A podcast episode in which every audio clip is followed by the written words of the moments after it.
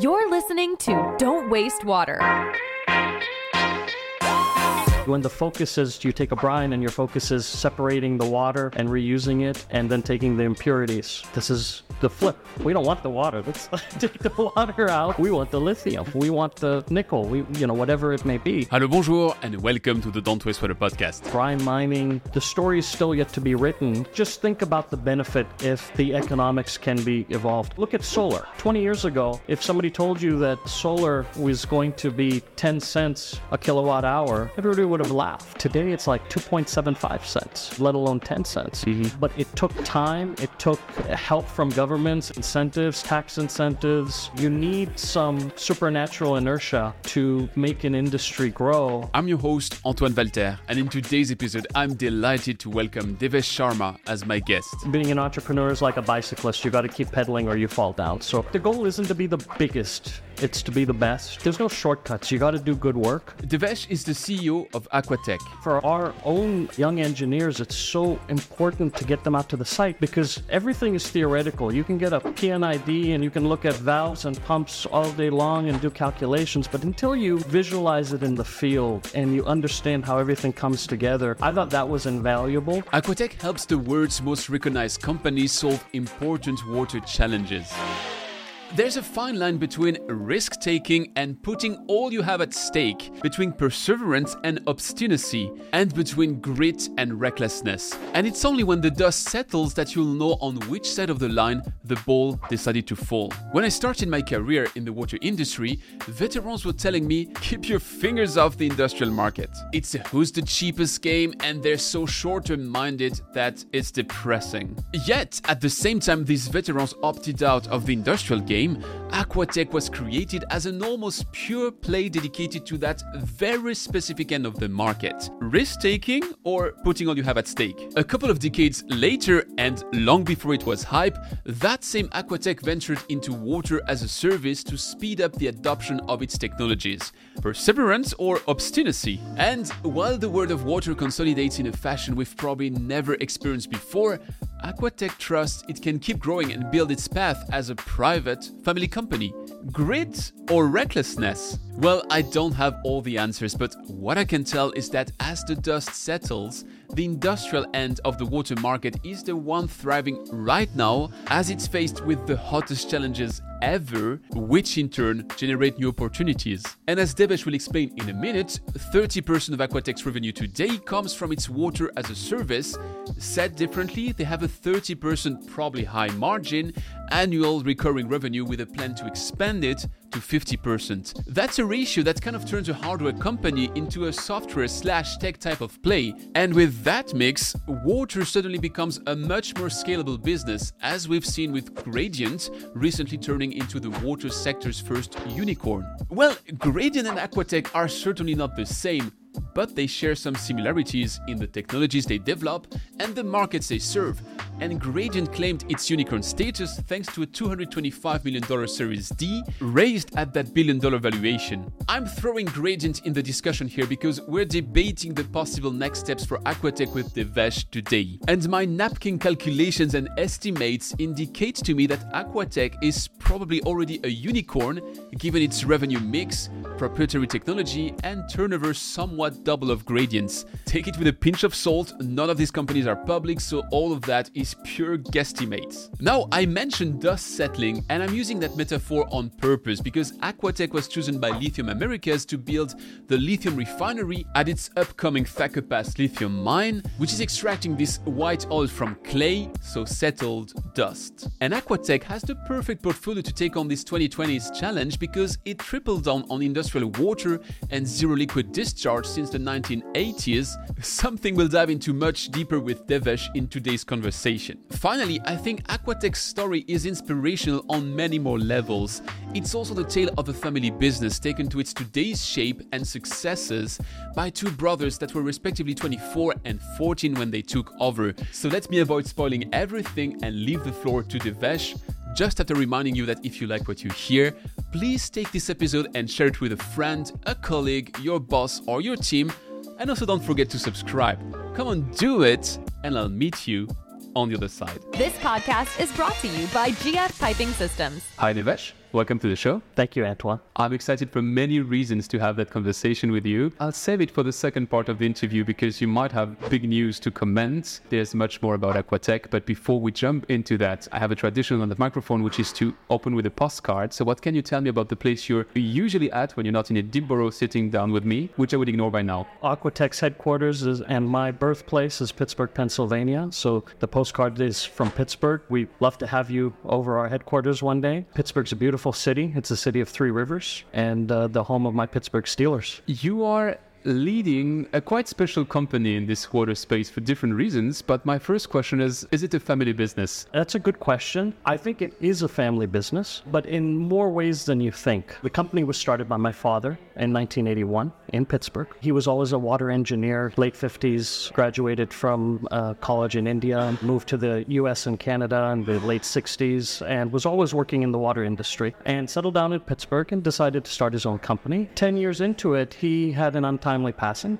In 1991, he passed away, and Venkee, my brother, took over at the age of 24. I was 14 at the time. So from that point of view, we're a private company and uh, very much a family business. But I think in the second way, it's more interesting in that um, we've grown over 40 years with a amazing management team. I talk to people every day that have been with the company over 20, 25, 30 years. And we wouldn't get to this level without them. That feels like a family. I mean, I've worked with people closely longer than I knew my dad. From that point of view, we're very much a family company. What would be your elevator pitch to Aquatech to someone who would ignore what Aquatech does? I'm not sure if there are still people who ignore what Aquatech does, but in case. Elevator pitch, let's see. We solve water scarcity challenges. Uh, we help some of the most recognized companies treat their water. Water and process technology is at the heart of what we do. We're at our best when we can solve complex water challenges. And that's what really what we're all about. Some statistics um, 2,000 installations in 60 countries. Um, as I said, 42 year old company. We're really proud of the stability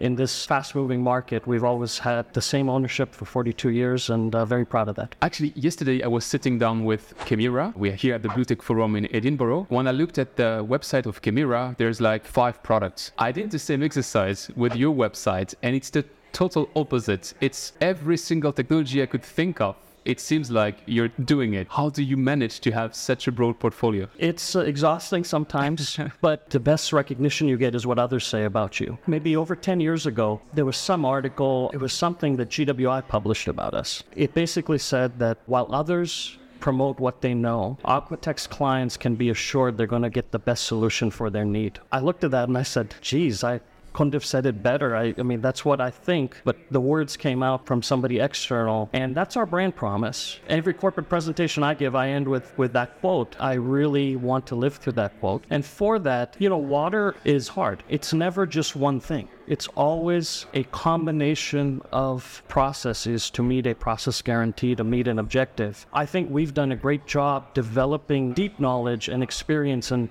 many different processes to put them together to reach that goal for our clients. And that's really that kind of superpower secret sauce. That's what makes us different. When speaking with C level people in the water industry, it's always an amazing conversation, but sometimes they just came from a different industry and started directly at that stratosphere. It's not your case. You've been built through the various roles and positions within Aquatech. So, what did you learn on that path? A ton. I love the way you asked the question because I'm going to come back to the, the outsiders that have come into our industry. But I've had the the fortunate opportunity to really work in, in every part of the business. You know, I've bid projects, I've managed projects. I have to start at the beginning. The most memorable, fun, biggest learning was when nothing's better than when you're at a job site. Commissioning? Yeah. All right, yeah. Yeah, com- commissioning. And I feel for our own young engineers, it's so important to get them out to the site because everything is theoretical. You can get a P&ID and you can look at valves and pumps all day long and do calculations, but until you visualize it in the field and you understand how everything comes together. I thought that was invaluable. It's also working under pressure. I have this little uh, frame picture on my desk. It was from the summer of 96.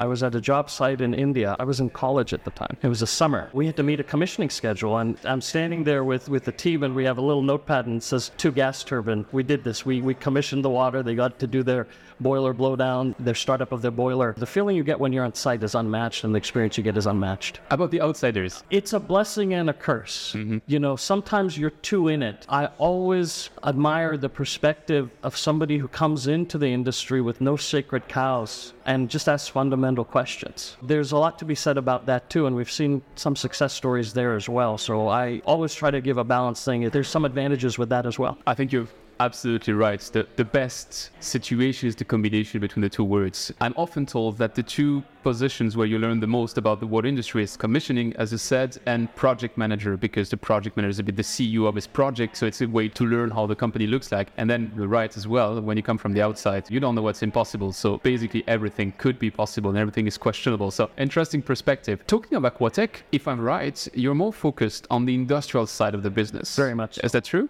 Very much so. We've always been uh, uh, very focused on industry. We, we love working with industrial clients. It's what we're good at. It's where complex water technology is needed the most. We have ventured into municipal and infrastructure because of desalination and water reuse. So really, that is a vertical for us is, is desalination and water reuse, where we do get into into outside of industrial. But at our core, we're really 90 plus percent an industrial water treatment company.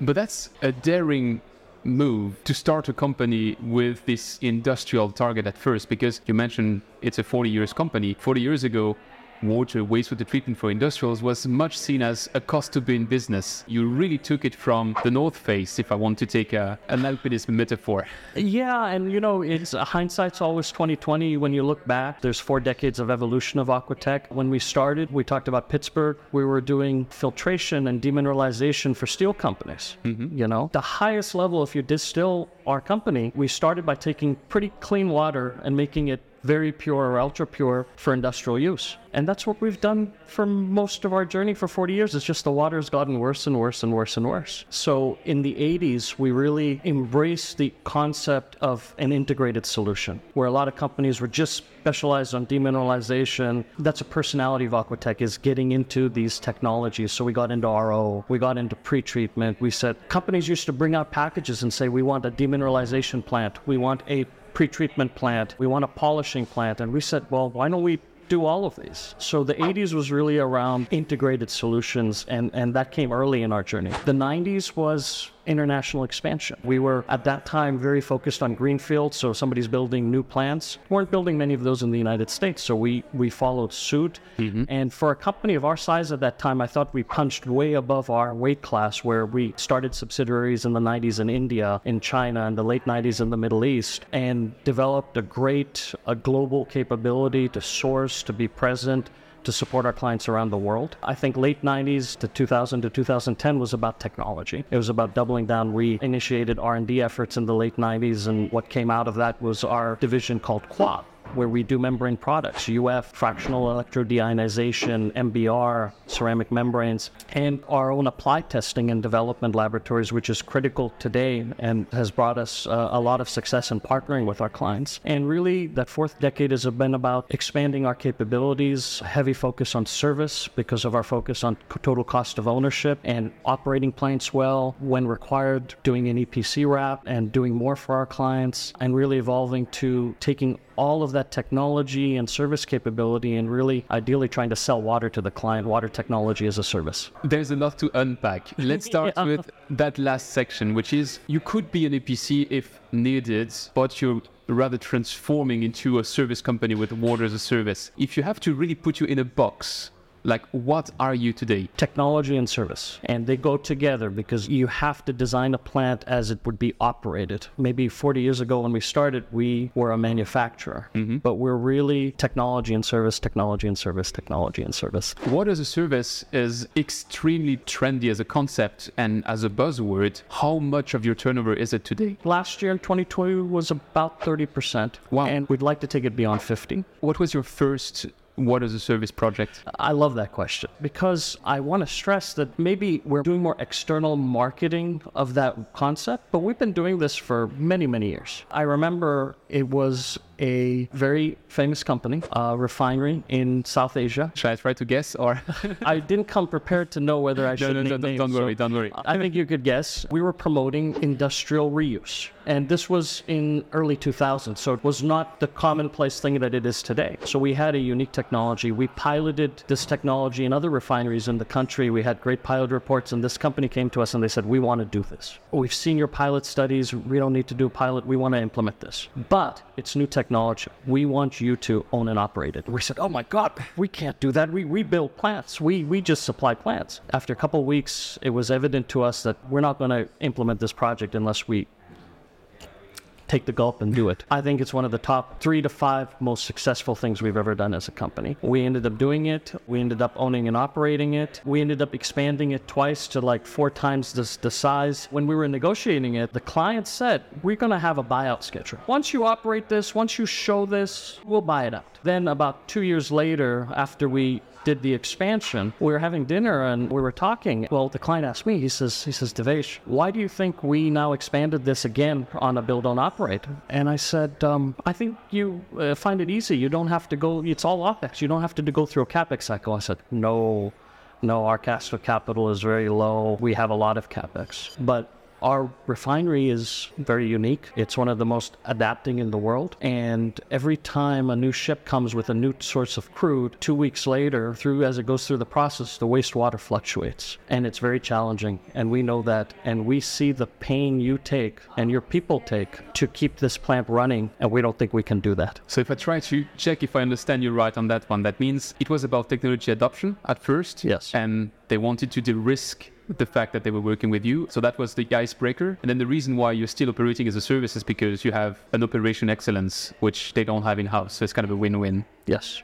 That's an interesting setup. We are at the Blue Tech Forum. I mentioned that yesterday there was a discussion around how to adopt innovation faster and how to speed up those 12 to 16 years it takes for technology to be in the middle of the market. Would you say that water as a service is the perfect tool to do that? You couldn't have said it better. It, it absolutely is because the value proposition is go to a reputed partner and don't get into what is the technology. Know that you have a company that has decades of experience and is going to give you process guarantees. You know, we're getting back to the to the secret sauce or, or what differentiates us. Uh, I'd like to print a sweatshirt that says meeting process guarantees since 1981. That really summarizes Aquatech. And that moment was the, the aha moment is that finance in water as a service is secondary. It's really about taking the client's pain away. I love this question about the 16 years or the 13 years uh, cycle and and and my dream is how are we going to shorten that in this industry? And I think this way, the water technology. That's why we don't say water as a service; we say water technology as a service, and I think that's one of the objectives. I have a question on the process guarantees. It might be a tricky question. You'll tell me. I was taught about wastewater treatments by I learned it in school, but what you learn in school goes a certain way. Then I learned it in the field, and I learned with two of my very first guests on that podcast. So the number one podcast, the first one and number four, so Laurent Defranceschi and Katia Vaziak. And what I learned with them is that one of the big skills you need to have in water and wastewater treatments is learning how to write process guarantees. Because if you write them right, then they will never apply. It is a balance of risk management, but we don't say process guarantees. We don't take that very lightly. That that's very serious. That's at the end of the day what the client needs. That's also why we work with industrial clients because you talk together, you partner together. You know, you have a design basis. It's very tough, and and you can't build a credibility and reputation in the industry if you're going to be a company that goes out there and says, "Aha, you know, this isn't here." This isn't there. At the end of the day, you got to perform, whether you can get out contractually or not, 50% of our business is repeat business. That was going to be my question because, yeah, you're, you're, absolutely right. You can trick someone only once. And once you've done that, and in this industrial world, as you said, if you're building with a company in the US, your business plan and your go to market is to follow them when they're expanding in the next country. Exactly. And if you cheated them on the first project, then there's no second project. So that would be kind of stupid and you don't seem to be like a stupid person at all so thank you just curious you mentioned how you are also working at, at getting innovation faster in the market what is your coolest innovation of the past five years? Two come to mind. We've always been in zero liquid discharge. 20 years ago, it was a niche. Today, 80 plus percent of our business comes from MLD, ZLD, or brine management in the process side. Mm-hmm. Okay. Before we got into the industry, zero discharge was a big evaporator. Highly metallurgical, high OPEX, high CAPEX. We're very proud of an innovation we brought to the industry, which is hybrid zero liquid discharge. I think we were amongst the first. I'd like to say we're the first, but I'll say amongst the first to prove that you can operate RO highly efficiently on difficult to treat wastewaters reliably, thus increasing the recovery through a membrane system and then shrinking your thermal system. It was so successful, we ended up buying a, a, thermal business called Aquachem at the time and really being a single source provider for zero discharge. But zero discharge has always been relatively more costly. And the mission is how do you reduce the cost of zero liquid discharge? How do you democratize zero liquid discharge? So for smaller flows to avoid trucking off of site, what can you do? Our R&D team developed membrane distillation process. We call it AVMD, Advanced Vacuum Membrane Distillation. Mm-hmm. There wasn't a V there for a while because tinkering and, and, and working in R&D. So what membrane distillation is, it's a hydrophobic membrane. So you're drawing the water in a, in a vapor form across the membrane. And the membrane kept on fouling. Well, our process takes the best of our knowledge from how evaporators work and heat management, and we have a vacuum that, that draws basically the membrane surface is not wetted. You know, last night we got a Lighthouse Award for that. Uh, we've applied this in a pharmaceutical plant, smaller flows, but very impactful industries and uh, this is reducing the cost of zero liquid discharge. I think another one that, that really comes to mind is our approach on digital and operations. Mm-hmm. So um, we have a product called Biofilm Pro, which is aimed at integrating sensors, a little bit of chemicals, and some proprietary devices and AI and machine learning to predict biofouling on heat transfer surfaces and real time apply the right solution to curtail it before it festers. Do you do that alone or do you team up with smaller players, universities, startups? Uh, you know, that is a really good question, Antoine. Our journey, when I told you we started our, our technology efforts in the late 90s, we licensed a lot of technologies, we acquired a company. It was heavily, you could say, external. And once we saw how successful technology and applying unique differentiated technology can be, we invested a lot and got a lot out of our R&D. I mean, we created a membrane company out of it. We have 25 patent families. The ship went into the other direction where it was a heavily internal. I think today we're more balanced where we have a lot of applied testing, we have our continuous R&D and we pick and choose projects of what we can do, but we also are very cognizant that there's just a lot of innovators out there moving much faster than we can ourselves. And back to ethos is we're not the company that says we'll only do it if it's homegrown. We have to find the right solution for our clients internally or externally. And there's a real balance of that. So we do, I think our ability to integrate and wrap and provide process guarantees and, and be confident of that makes us a great partner for some of these young company innovators out there that have a very good solutions that, that fit that process flow scheme. You mentioned your Lighthouse Award, which you got yesterday. Congratulations. Thank you. Uh, on that. What does innovation for impact mean for you? Oh, loaded question. Wow. Okay. Uh, I think innovation for impact. We are are all in. I heard somebody say that I can't take credit for this, but um, I was at a panel last week at GWS on energy transition, and the closing statement was, "Let's face it, guys. There's no green without blue." Taking all of our skills now, we're very very focused on supporting the energy transition. So that's kind of a bigger goal, a broader impact. Is we're really going all in our industry verticals on decarbonization, energy transition, carbon capture, we're working in right now, biofuels, lithium and critical minerals, and hydrogen. I think innovation for impact means making a commitment to the company to support the energy transition the world needs and kind of being at the forefront of that. So that's that's the first thing that comes to mind. I would be incredibly curious to explore every of those verticals, but I have to pick some because I need to be cautious every time as well. So I'm very curious about the lithium one because okay. I just saw that you got awarded the contract for the lithium refining at Thacker Pass. So to give a bit of context for the ones that would not have followed all the lithium stories in the US. Today, the US produce a little bit of lithium in Nevada, and that's about it.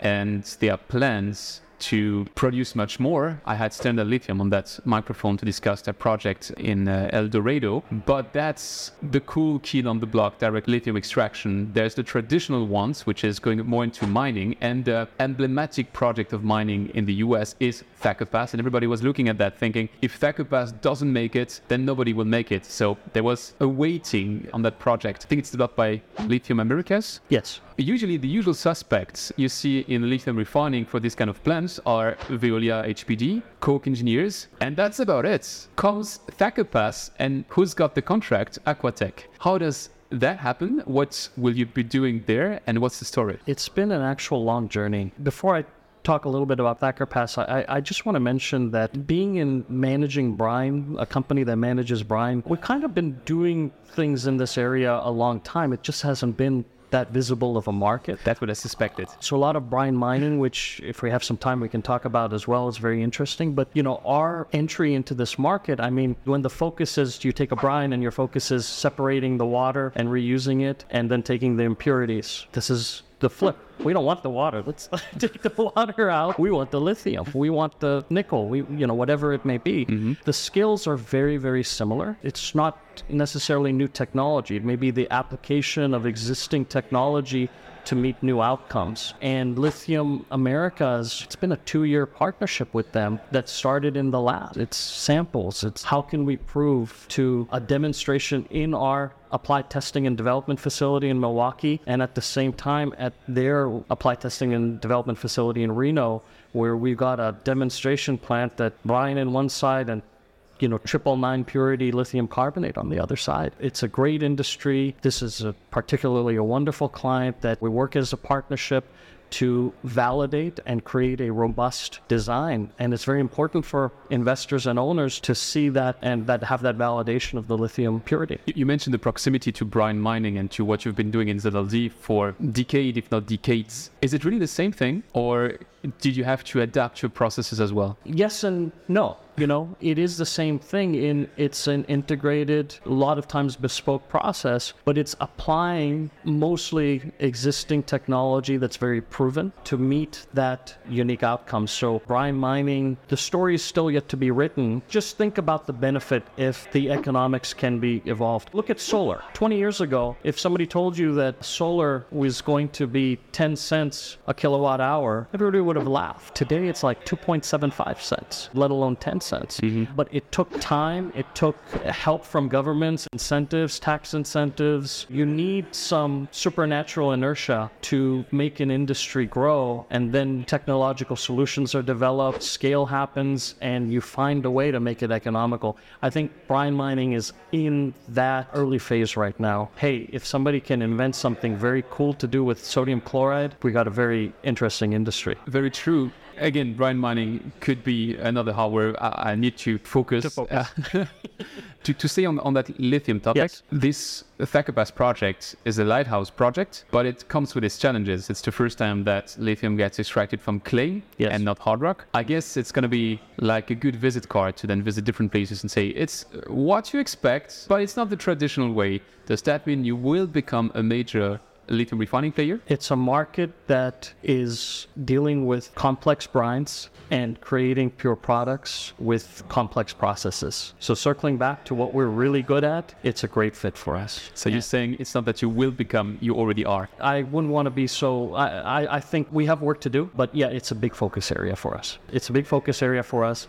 And um, we like this holistic approach, and we're very well suited. Um, I saw a slide the other day, and it's like we have a vertically integrated approach to the process scheme. And I say, no, we have a horizontal, we have a horizontally integrated approach. You know, we have the ability to, to partner with the best technology. If we can provide it, we'll provide it. But we can deliver a process train reliably integrate it and take the pain of our clients away and partner with our clients. And it's almost like, you know, we've developed this capability over 40 years and here we have this very unique industry to really apply everything we know to. And that's that's super exciting. Given your position in the company, I'm 200% sure you have access to the numbers. So you'll tell me if I'm totally off. I have been told by water professionals that the reason why they go into these new applications, battery, lithium, hydrogen soon. It's because they're sick and tired of the 2 to 3% profit margin which you get in the traditional water. And they also want to take a piece of the cake at 20, 30% profit margin. Am I remotely true with that? I'm not going to comment on your numbers, um, but I, I, think relatively, look, um, we can't forget about water. Water is a super exciting industry. Uh, we got to balance lithium's very exciting. You know, the, the thing is, when you have a chance to work with a client and help them solve a problem that's core to their product, that's a different uh, place than sometimes water is we have to work to support our clients but we're the utility. So the nature of the two is different but you you have to balance. We're going to grow in lithium and critical minerals we're going to grow in resource recovery and we're going to grow in water. And we have to one of my challenges is to maintain the discrete focus on all of them on that microphone i had a conversation with ben sparrow from saltworks and he shared how they have roughly one year of backlog so lead times are increasing because they are pushing things out of the door as fast as they can, but the market is growing even faster than they are growing themselves. And he said that. So you're saying that basically you might be the bottleneck? Correct. Us and our competitors. And that has implications on the water treatment industry as well, because with the lithium industry heating up and these clients move fast and they have a willingness to pay, that's going to draw capacity out of the water treatment industry. This will all unravel in the coming years. I hope I'm wrong, but I, I, think, in fact, we already know that lead times are increasing across the board. Some of our competitors are quoting up to three years. Do you share that concern? And what are your current lead times? I certainly can't argue with the concern. And that's why we're engaged early. Companies have to make early decisions because it's, it's a process of concept, pilot, demo, implementation. And we are focusing with several clients early and reserving our capacity. It's kind of like we were built for this over our journey. We have engineering all around the world. We have sourcing all around the world. We're doing projects in South America right now, and we're sourcing globally. We're doing projects in the US. We're sourcing in the US. So there's a lot of variety to our global sourcing capability. But I mean, lead times could be from project implementation 12 to 24 months. But that's the tip of the iceberg. Yep. What about all of the development that happened before that? Absolutely. So I'm trying to answer the question the best I can, but you know, we're not providing one unit that I can say, oh, well, you know, this is the delivery time of this unit. It's get back to it, complex projects. Yeah. Each project has a different dynamic. A lot of these are in remote locations, so there's a high level of modularity. If you go to our plant right now, you'll see stacks of things that don't fit inside that are built to be put together very simply at site, but we're doing the fit up outside in the parking lot. It was a nice picture opportunity. We would take our sons and daughters to work day, and we had a, a, a Kona ice truck, and everybody was out there, and behind we had this dramatic thing with a bunch of modules modules being built. Very interesting. So it's it's a tough question to answer. There's not a there's not a single soundbite I could give you for that, but I hope I was able to answer it. Absolutely. And if you have that picture, I'd be very happy to add it. You mentioned in the very beginning of this conversation how you're a private company. You have a major stakeholder, if I'm right. Yes. You're also a specific size of company which is getting very, very, very rare, like this middle-sized global player. You have the very big ones, which even have this tendency. Bigger and bigger. Exactly. so when you have Xylem buying Evoqua, Veolia acquiring Suez, and then you have these new entrants which want to gobble as much as possible the fastest they can. I met with Ski on Water uh, last week and this week, and they said uh, they already did four acquisitions since the beginning of the year. At some point, given your perfect adequation between the challenges of the time and your technology portfolio, given the fact that you're a private company, given the fact that you already have a big company on your shareholders, aren't you the perfect target? I think I can't argue with you. I, I think so. We are extremely passionate about our business. Myself, and I speak for my brother Venkee, uh, and I think I speak for our management team who's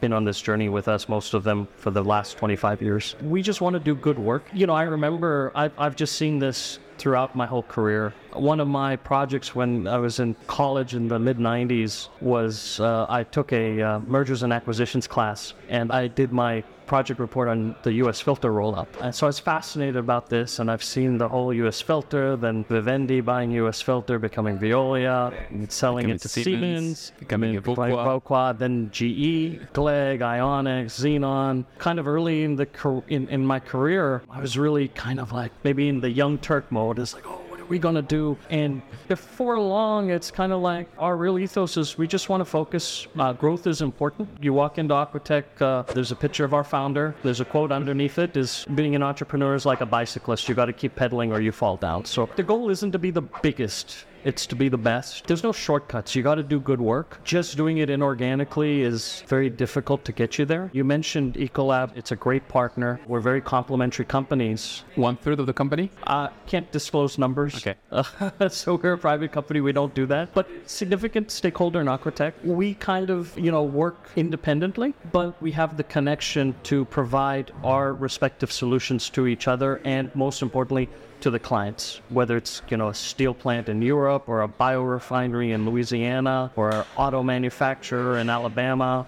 We work together between the two of us. There's nothing that we can't do, and that's been very valuable, and that's helped us with our mission. But that's the full point. It's that if you look at what they do and what you do, there is very limited overlap. So it's like the perfect fit, which makes me think it could fit even better. Yeah, but you know, it's it's been several years, and I think we're we're both in a in a very good place right now. So I can't feed into your hints because that's um, very very honestly, we're just no. We're just friends. Our approach is to continue to keep doing work, ideally uh, continue to be a private company, but also we want to grow. We want to leave our mark on this industry. And when we see right synergies like we did at the time when we did the deal with Ecolab, we will continue to do that to, to be better. And IPO is totally out of the picture. Tough question. If and when, it has to be the right fundamentals. We have to be able to deliver the right value. Water is a challenge to scale. What we do very well is we scale technologies and scale plants. Scaling the business, water as a service is very important. That's what I was going to say. If you have 30% of your revenue, which is ARR. It almost makes you a tech company. Maybe it's difficult to scale, but you're it's a terrible way to say it. You're a cash cow. I would see that working. And if you want to grow further your water as a service, it means you need cash to invest in your plans upfront, mm-hmm. which you could get with an IPO. I didn't take M&A courses. I'm a total muggle, so I'm really doing like no risk. To- like you, I'm a engineer and learning as we go along, but that is not the goal. The goal is to do good work, to continue to growing, to satisfy clients, to have employees that are really excited and happy, and nothing's out of the question in that case. But you know, there's other ways to solve these things. We did a, a wonderful deal. Great partner of ours is Upwell Water, and we've created a JV called Aquios, Aquatech Upwell Industrial Outsourcing, and we partner to do this water technology as a service. Mm-hmm. So it doesn't have to necessarily flow through your own balance sheet. There's different ways to to skin the cat. You mentioned how IPO, M&A, whatever, is just a tool, and that what matters is your goal and how you achieve that goal. Which leads me to the last section for me in that deep dive, which is as the CEO of the company, what is your metric for impact? What are you following as a north star, which tells you that you have a positive impact? Very good question. I I think um, definitely employee satisfaction, customer satisfaction, repeat business. Very important financially, constant growth. It's not about how fast or how much, it's about what's the right growth for you to keep doing the good work and to not lose your credibility or your quality. I think the energy transition piece is can we make an impact in this world by supporting and accelerating the green with the blue? We want to be the number one industrial water treatment company in the market. Um, that's bold. That's I love what we're passionate. That's the aspirational goal. Is is when you talk to an end user and you say, "Who are the companies?" Aquatech is first in mind. That's really sums up those goals, the way I think about that. You obviously are long term oriented because of the setup of the company, because of your history with the company, because of the fact you're working with some members of your family, some members of, of your management, which you're working for 25 years. What is your horizon? Is it five years plan, 10 years plan, 20 years more? In this industry, it's very difficult to have a one year plan. So let's throw that out the table because, you know, project cycles, everything we've talked about. I think on a short term basis, it's a minimum of like a three years. Like, what do we want to achieve on a rolling basis? Of course, you have your one year plan, your financial goals, and all of that always. But you know, so we look at it kind of that short to medium term on a three to five year basis. I think that's where a lot of the time goes in. But certainly the horizon is that's just rolling. It's infinite in a way. I mean, we I don't have a number, but but it's like yeah, you know, in ten years we're going to keep doing this, and twenty years we're going to keep. Do- I can't think of anything else. I don't know anything else. Devesh, I told you I have to be cautious every time. It's a pity because I would have so many more topics. The ones you mentioned, the ones you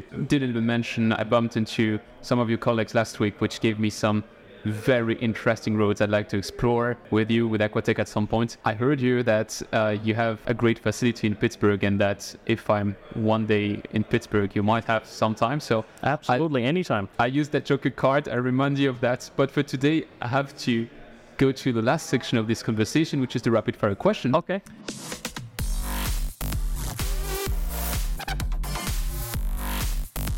It's time for the rapid fire questions. So in that last section, I have short questions which aim for short answers, but I'm not cutting the microphone at any point. The first one is what is the most exciting project you've been working on and why? One that comes to mind is Fulcrum Bioenergy. It's a what it represents is, is great. It's municipal solid waste to jet fuel, garbage to jet fuel. Where is it? Uh, Nevada. What can we achieve as a species if we can turn gar- garbage to jet fuel? But the wastewater is very challenging. And this is kind of that culmination of that water technology as a service. This thing's got anaerobic treatment, aerobic treatment, water in, pure water, our electrodeionization. It, it's kind of a you know high recovery RO, ZLD, you know, uh, and a 25 year operating contract. That's very exciting. But also on the, the services side, we've worked together with Upwell and we've just uh, last end of last year kicked off our rental fleet. Also, what's what's fun to drive into the office every morning and I see trailers. You know, say Aquatech Mobile Services. And, you know, we have the conventional RO, EDI, UF, pure water treatment, but, you know, we have DAFs and wastewater treatment and MBBRs. And before our first units were even off the assembly line, we already sold the wastewater treatment rentals. So that's going to be a growing part of their business, that mission to raise that 30%. So stuff like that's also very exciting. So, so again, balance, you, know, you have the really complex, super technical project, but you know, things like rentals or, or Biofilm Pro are equally as exciting. Name one thing that you learned the hard way? How about two? One, first and foremost, guiding light. You can't fight economics. Okay? You have to look at the business case. So many years I focused on how cool a technology is or how cool a solution is. You got to figure out if it makes economic sense. And the second one is uh, there's no shortcuts, uh, especially in this industry. You got to do good work. You have to execute projects. They're complex. It's not as easy as saying, "Oh, this water analysis has changed." You still have to deliver for the client. You know, no shortcuts. Is there something you are doing today in your job that you will not be doing in 10 years? I hope I'm not multitasking as much as I am today. so um, that's one thing that, that comes to mind. Um, I hope I'm traveling less, but uh, if you ask my wife, she would look behind me and she says he doesn't mean that. He loves to travel. So I don't know, but uh, that's that's certainly what comes to mind. It's very interesting because everybody mentions this this travel element, and on the other hand, everybody I bump into at this forum or whenever there's a conference tells me that nothing will replace the in-person interaction. So, what's your opinion on that? I couldn't agree more. I think um, I think there's a place, and it's funny. All this technology existed before the pandemic, but it really got accentuated. Teams and, and it all existed. We never used it. There's a place for both. Um, there's certainly an acceleration, like you know, if I need to go meet a client in Saudi Arabia and take a four-man technical team, and it takes six months to to get everybody's schedule aligned, and it's a week out of everybody's lives to do that. Where now it's like, hey, can we do this next Wednesday? So that is invaluable. But you know, I was at the Global Water Summit last week, and I felt like I I pitched a tent in the lobby and just slept there. It felt like that. I mean, three days of just meeting everyone, talking, uh, sometimes over a drink, sometimes over coffee. You can't replicate personal face-to-face relationship interaction. It'll never. You, you, but there's a balance to both. What is the trend to watch out for in the water sector? You know, I, I, think the technologies related to, to reuse, look at the membrane technologies. You know, just three, four years ago, you're limited in membranes to osmotic pressure and, you know, 70, 75,000 TDS. Today we're talking 250, uh, 225, 250. So membrane brine concentration, uh, some of the things we saw yesterday about desalination, making it more cost effective, that's a trend.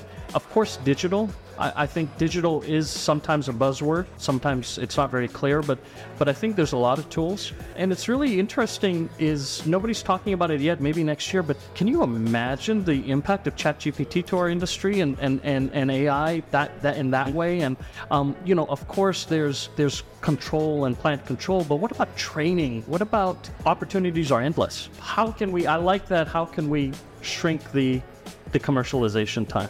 If that would be a trend, that would be a, this is going to be a great industry for us all. If we can change the cycle from 13 years to commercialize technology to even less than five, imagine. Yeah, 13 years is if you pick the winner. So you could also take something which ends up in Valhalla for forever. But No. that's again fascinating topic. But if I open that one, We could talk about that for an hour, yeah. you, you mentioned multitasking as something you would like to do a bit less in the future. If I became instantly your assistant, what's the first task you would delegate to me? I'd use your great networking skills to uh, help uh, help increase my thought leadership on LinkedIn. That's a good one. Maybe we can discuss that. but but yeah, uh, you know, um, there's so much to do. Uh, just kind of flavor of the week is if I had a uh, maybe a chief of staff or, or or an assistant to help take mine and some of our other decks and cut them in half. You know, it's like how do you say less? You know, uh, uh, somebody came on the stage yesterday and she said, "I promise this is the only slide where I have more than More than 12 20 words, yeah. or 20 words." Yeah, I'm like, I love that. You know, so help in in permeating a more effective communication strategy because you know this industry we're a lot of engineers. You know, and we love we love 35 slide decks, and it's like, how do we do this in five? you know, getting an assistant to help me do that would be great. Recruitment's a big one. Recruitment is not the job of the HR team. It's the job of the manager to work in partnership. A lot of critical recruitment, and it's not a task. It's a huge opportunity to shape your company, and it, it's something that uh, just when you ask about that, geez, if somebody was sitting there, I'd say, "Help me with this, help me with this." So those are the two things that come to mind. Are you actually recruiting right now? Absolutely, So people can reach out to you or to your company. absolutely. So if you're listening to that, watching this, you heard it, Devesh. So that's that's maybe your next opportunity to to to grow into a position at Aquatech. Last question: Would you have someone to recommend me? I should definitely invite as soon as possible on that microphone. I'll give you three. Taman Peckett at Upwell. He's the CEO of Upwell Water. Brings a, a very interesting perspective from the finance side and kind of in an opposite way, highly technical potential podcast is um, Keith Lampi of FTS H2O, who's uh, kind of a pioneer in these brine concentration membrane technology and a great guy to talk to. You'll, you'll love to do that. I also have a uh, job where I'm the, on the board of the International Desalination Association. And um, Shannon McCarthy, the Secretary of General, she's here and she's doing a lot of good work in promoting desal uh, around the world and, and reuse. Uh, I think those three come to mind. They'd be very interesting podcasts. Thanks a lot for the recommendations. If people want to follow up with you after that interview, where should I redirect them the best? I think uh, email. Uh, we can put put up the email on, on, on the pod, and um, I think that'll work. Perfect. Well, Devesh, it's been a pleasure. As I said, I can keep on that for hours, but we don't have it today, but we might have it in the future. So I'm looking forward to having a sequel conversation with you as well. Yeah, you're welcome anytime, and maybe uh, not me. Maybe uh, you can get a different perspective from Venkee next time. Thanks a lot. All right. For listening to Don't Waste Water. This podcast was brought to you by GF Piping Systems. Loved this episode? Head over to Apple Podcasts to subscribe, rate, and leave a review. See you next time.